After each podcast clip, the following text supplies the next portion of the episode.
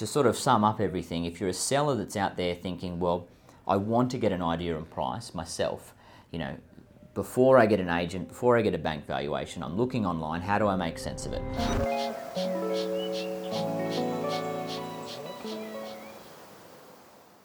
Hey guys, welcome back to Property Chat with Lockie and Matt. Uh, today, Matt, we wanted to talk about uh, something which we get asked a lot, which is how do we go about pricing a property, or how, what are the different ways you can price a property? I think in this day and age where everyone does a lot of research before they purchase or before they make decisions, a lot of sellers out there are trying to get an idea of value themselves before they even call an agent. So, yeah.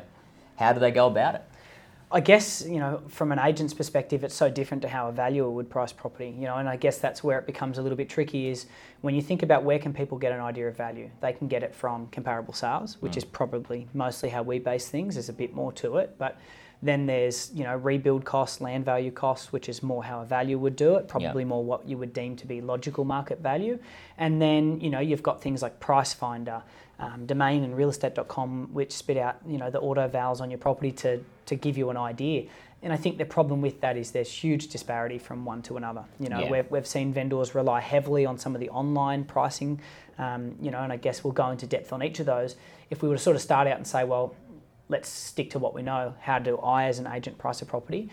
Yeah. So let's let's just sort of you know just to be clear for everyone, those two types of of prices, I guess, is there's a market appraisal, which is yeah. what an agent would do. Yeah. Um, and then there's a valuation, which is what a bank valuer would do. Yeah, yeah, correct. And, and as you as you alluded to, the bank valuation is very logical. Yeah. The market appraisal is the agent determining um, what the value would be to buyers in the present market at that time. Yeah. And so, how would you go about yeah. determining that? So, I guess from our point of view, it really comes back down to a few factors. We consider probably more so not just the opinion of price, but the marketing price, because both of those come hand in hand. Mm. And how we establish those prices are when you're trying to determine what a property's worth, you're looking for homes with similar attributes in similar areas.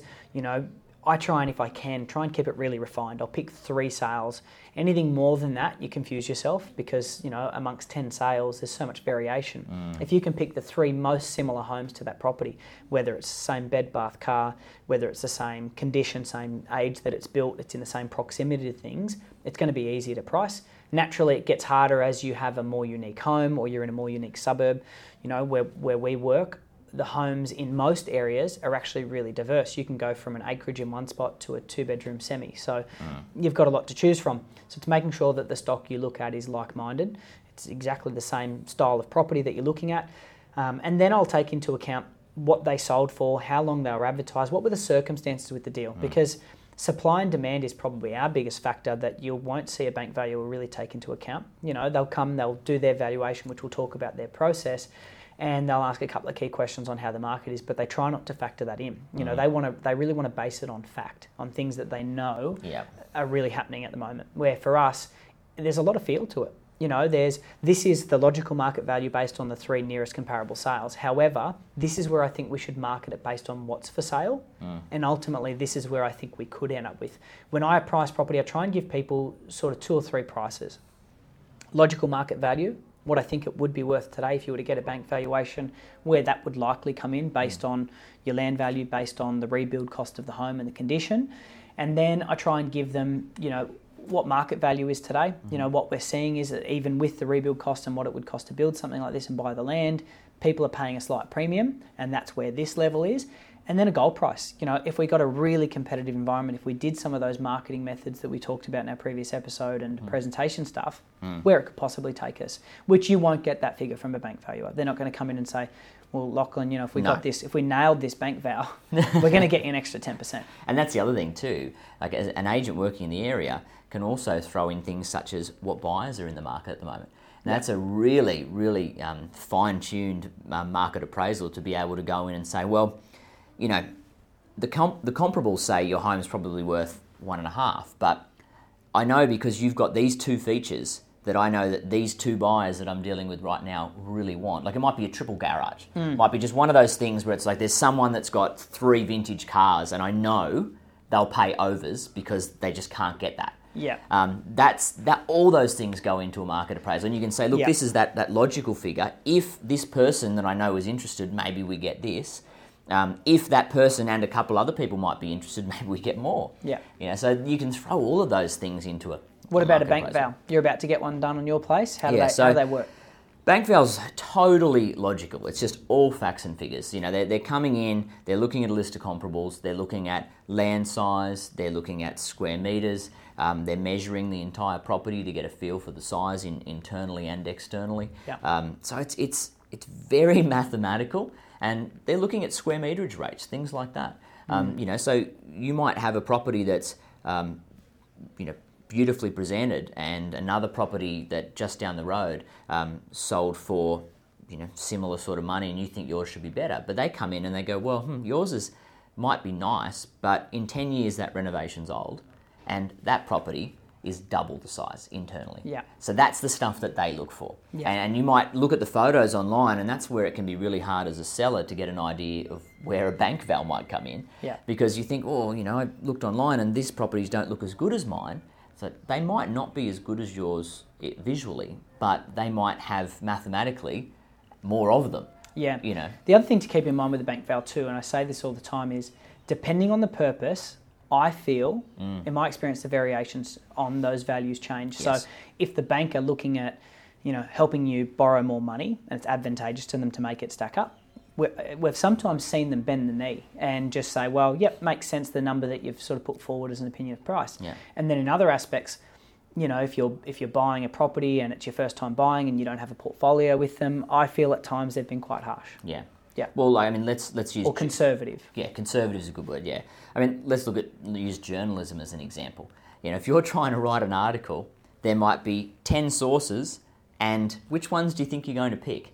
The ones that support your argument. Mm. Yeah. That's fair enough, right? Yeah. You, you know, there might be two or three that kind of don't agree with you. You're probably not going to leave those Yeah. to one side. Yeah. It's just how Same case with the comparable sales. Exactly right. They're going to take a list of 10 comps and they're going to go, these ones stack up the price that they need to make this finance deal Yeah. go through. So Yeah. I can, on paper, stack that up. There might be two or three that maybe don't and maybe suggest that, it, you know, that's might be a bit ambitious, but it, there's enough to say that it's not. So it, they're comfortable in moving ahead with it. Yeah. So you're right. And, and a lot of the time, I think people can rely on a bank valuation when um, coming to market. You know, they've refinanced recently within the last one or two years, and they they come to us and say, "Oh, we've had a bank valuation that's been valued at two million.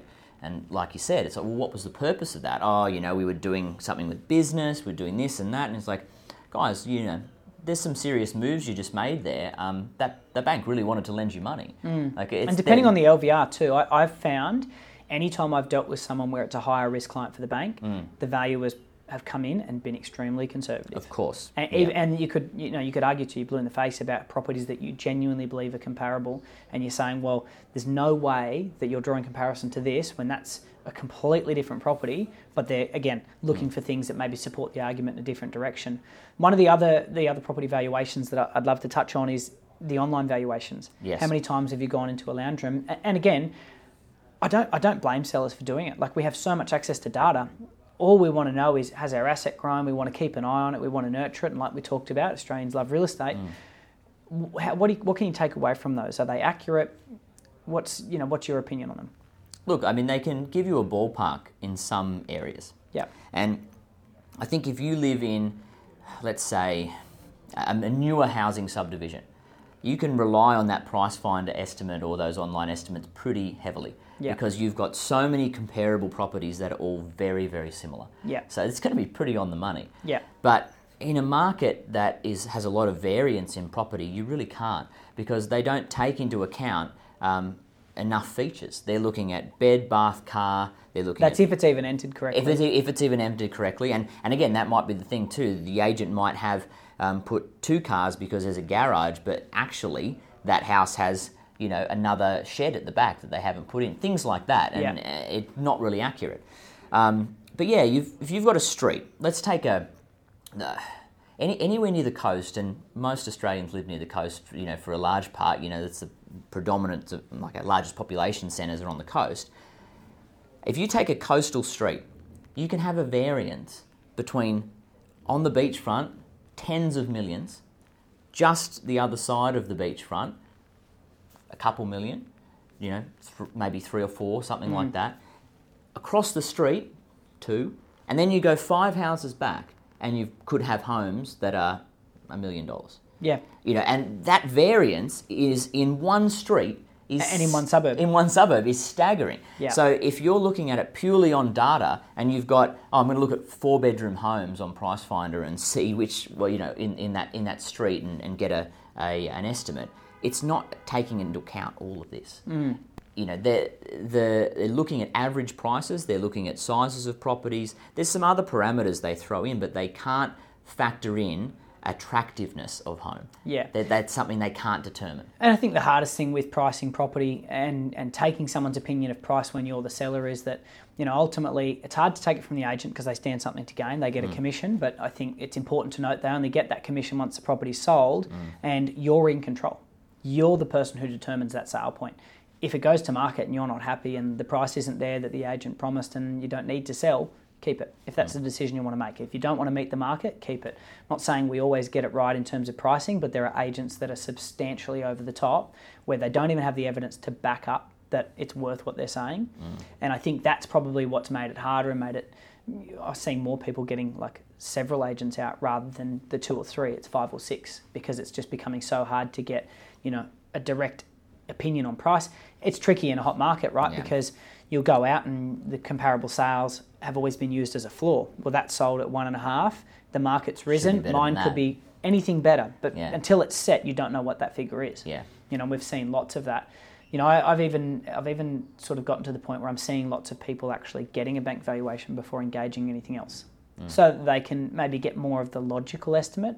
What's it worth according to the bank? Do we keep it? Do we then refinance? What does that What does that give access to?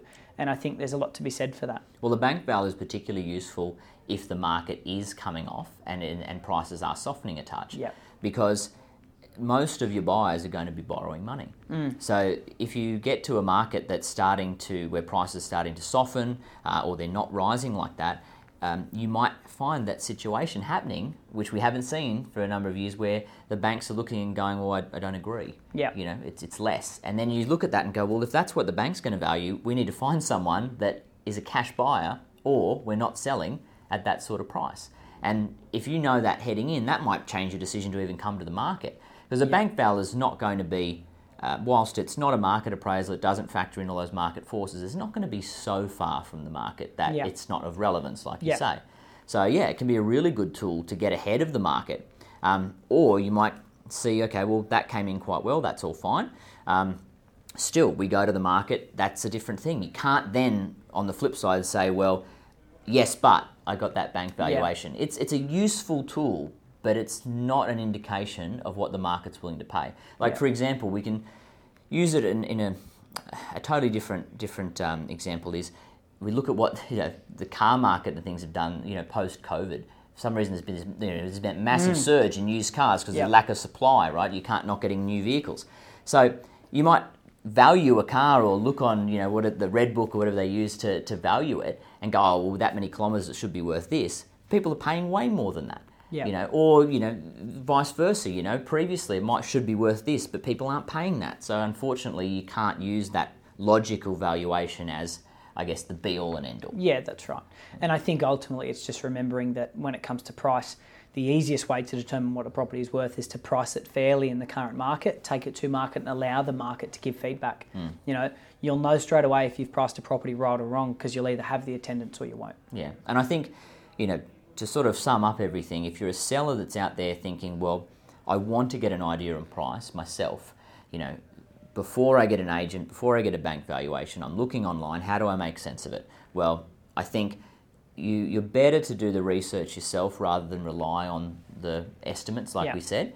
And, and when you're doing that, just make sure you're really mindful of what features your each home has. Don't just look at it and go, well, my home's better. Really be critical and go, okay, I like my home, but I can see why someone with a different taste or maybe perhaps more buyers were would be interested in that home. You know, you've Yeah. really got to be critical like that and go, I love my kitchen, I get that, but Remove the emotion. yeah, that I can see why that maybe is more on trend right now. Yeah. Um, and things like, you know, oh, we like our home because it's not too big. That's that's cool, but someone looking for value for money are going to probably pay more for the bigger home. You know, Yeah. there's not too many people that are in the, that exact position where they're like, I want something that's only X manageable size. Yeah. So you know, you have to remove those things and, and really look very critically upon your own home. And I think um, a good a good exercise is to literally on a Saturday or on a weekend get your house ready and walk in your house and look around like you would at an open home. Be Yeah. critical. Yeah. Think, what's a buyer going to think when they walk in here? How does this compare to other homes that I've seen? Okay, well, that one has a much more open living space. Okay, well, we've got to go downstairs and out to our pool. That one um, had a different design where everything was all on one level. You know, uh, our home has kids' bedrooms near the street. You know, this home that sold for more, uh, Yeah. they're away, they're at the rear.